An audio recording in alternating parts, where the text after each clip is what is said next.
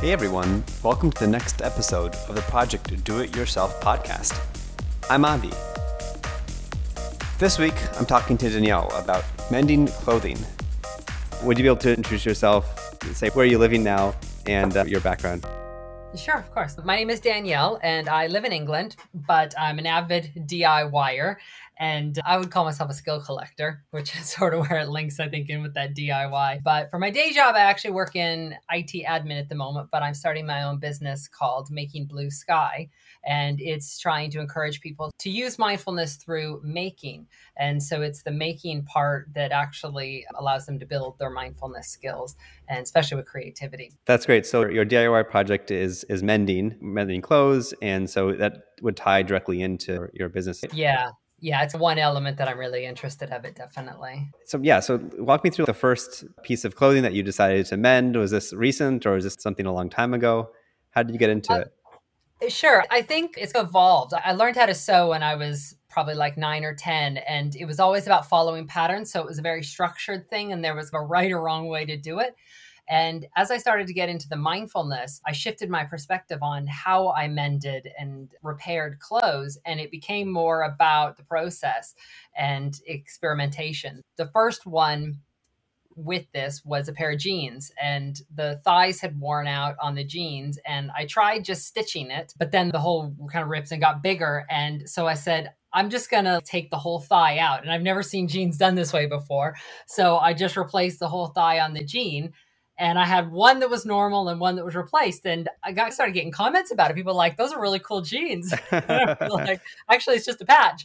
But so it kind of got me inspired to go, wow, I could actually personalize my clothes and make them really funky and different. And so then after that, I had a sweater that the it was an old sweater, about 15 years old, and the elbows in it pretty much blew out, got holes in it. And even though it was white, I thought, why not repair it with something really visible, not hiding that it's happened? And so I chose orange thread to try to repair it. And then the next step after that, when the, when I got a hole again, was then to turn to turquoise. So it's really just something that's been evolving. So in terms of like when you're looking for ideas of what to do with your their clothing, you're like you either can try to repair it to mimic what it was like before, or you can come up with something more creative to do? What's inspiring you to do one versus the other? I think the first is first to try to continue to make it wearable. So I usually will patch the hole, so at least it's a solid piece again. But then from there, it, then it does start to I, well, I guess to be honest, each one is so unique. I have to say, when I, when I patched my jeans, I ended up stitching a flower on it. It was just because dandelions happened to be out and about. I think sometimes you see things I see things when I'm out and just in nature. Sometimes it's just about what's my favorite color. And sometimes it's just about what I have around. If, if one of the things I really highly recommend is for patching is rather than going out and buying new materials, going to a thrift store or a charity shop is brilliant. So like you can buy a really cheap pair of jeans there or maybe jeans that already have a hole in it and you use the parts of it that don't have a hole in it or i've taken i've bought scarves before and if you snip them you can completely unravel the scarf and you have a lot of thread then or yarn that you can then use for something else. You don't always have to use new materials to embellish and and to make it your own.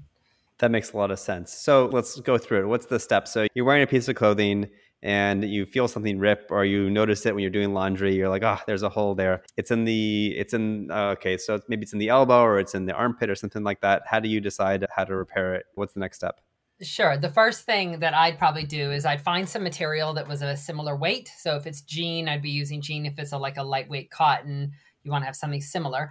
And the easiest thing to start with is you can buy this uh, product called Bondaweb, and it's iron on. You can iron it onto your fabric, and it, in a sense, makes that part sticky. It's an adhesive, and then you put that on your material, iron it down, and you now you have a patch on it. So the hole is fixed but then you have that chance to say, now what am I going to do with that? So yeah. if the if you patch it on the inside, it's going to be very minimal in terms of visibility.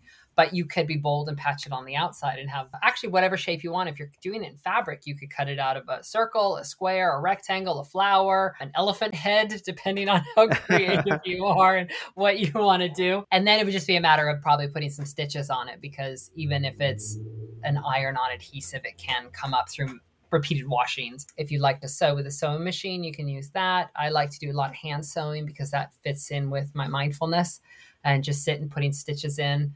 And again, it doesn't have to be a set pattern, it can be random and wild. And that's where your imagination comes in and your own personality. Some people are more minimalist, some people are maximists. so mm-hmm.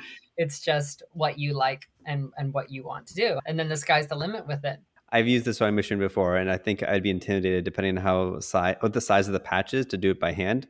I'd feel like I'd be there for a long time. But if the intention, as you're saying, is to just either just focus on that one activity uh, that you're doing and, and be a little mindful uh, of it, then that's uh, that's probably the right thing. Whereas with a sewing machine, you're constantly like moving things around, and maybe you're not quite in, in the same zone. Yeah, no, I totally. And I find the sewing machine can be noisy as well. Mm. But you're right, it, it is about time. If you don't have a lot of time to do it. If you are still hand stitching, you can just go around the edge, which will at least keep it in place. But yeah, so it's more about kind of the intention with it and where you're at. If if you don't want to take that time to do the hand stitching, a machine is great. A quick zip around the edges and you're good to go. so how did you learn sewing or mending? Is this something you picked up by yourself or did someone teach you? Uh, a little bit of both. My mom was always an avid sewer as a kid, so I grew up seeing that. And actually, uh, there was a lot of making and DIY in my house. My dad's a big DIY. He built an extension on our house, and I helped him put the ceiling in. So wow. it's where you see it happen, what's possible then. Hmm. So that kind of helps i think encourage just the curiosity to try things and the mending though it's gotten i think a bit more public now with just a lot of the environmentalism and people awareness about fast fashion and trying to make less of an impact on the environment with their clothing choices. That sort of brought it more to my attention. And I thought, actually, I'm going to give that a go rather than just trying to stitch my own clothes. Let's see if I can keep the things I have running longer. And I think I, I have I think the last time I bought a pair of jeans was maybe about five years ago. So oh, wow. Okay. I only, to be honest, I only own one pair of jeans that doesn't have a patch on it.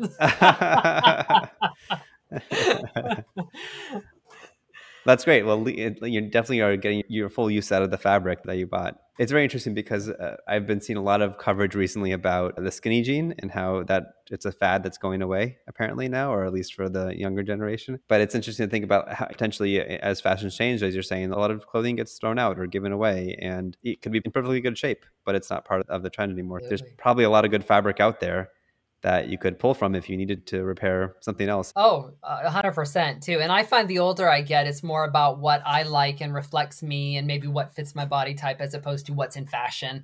And and it can be hard if the thing that you like the most is the thing that's going out of fashion because you're not going to be able to get it again. Yeah, so actually that's where the thrift stores are great for that if everybody's get, getting rid of it. But yeah, there's so much to choose from and also vintage shops too if you're interested in things that are a bit older. And I know there are people people that actually have made businesses out of buying old bed sheets and turning them into clothes. Oh, wow. And so things like kids' bed sheets with the Looney Tunes on it are then like wearable dresses. And so there's just, or yeah, so really there's so much out there that you can do if you just open up your imagination to it. That's really neat. Okay, so just real quick, what are some of the things? Okay, so what are some of the tools or things. You already mentioned a couple things that you would probably need. You mentioned some sort of this like stick on substance. I forgot the name of it. Yeah, the Bondo uh, web. Bondaweb, sewing needles, thread. Is there anything else people need to get into mending their clothing? I think as a minimum, you can really start with that. If you just need to have the fabric that you would want to use, like you said, the Bondaweb, uh, web, a needle, thread. If it's more of a sweater, maybe you'd want to have some yarn around. But really, you can start with just that simple basic. There's probably lots of videos on YouTube as well of if there's particular stitches you want to use or to embellish. But it, it really doesn't take a lot of materials to to actually start to make something a little bit different and unique. That's great. So is there some place in your house that's like the your favorite position to sit and sew where you can zone out or have this mindful experience? Yeah, I tend to do it on my sofa. Okay. so, I mean, yeah, so you can get comfortable, lots of big cushions, lots of big pillows. And usually, sometimes I'll just do it in silence. Sometimes put a little bit of music on. Sometimes Netflix goes on. but yeah, it, it just, especially when I'm doing the stitching where I know I'm going to be there for a little bit, it just allows my mind to settle. I don't know. I don't know about you if you've ever tried to meditate, but I find meditation really difficult. Just the idea of sitting and being still, but to try to quiet myself through something where I'm actually still doing, I find is actually a meditative experience.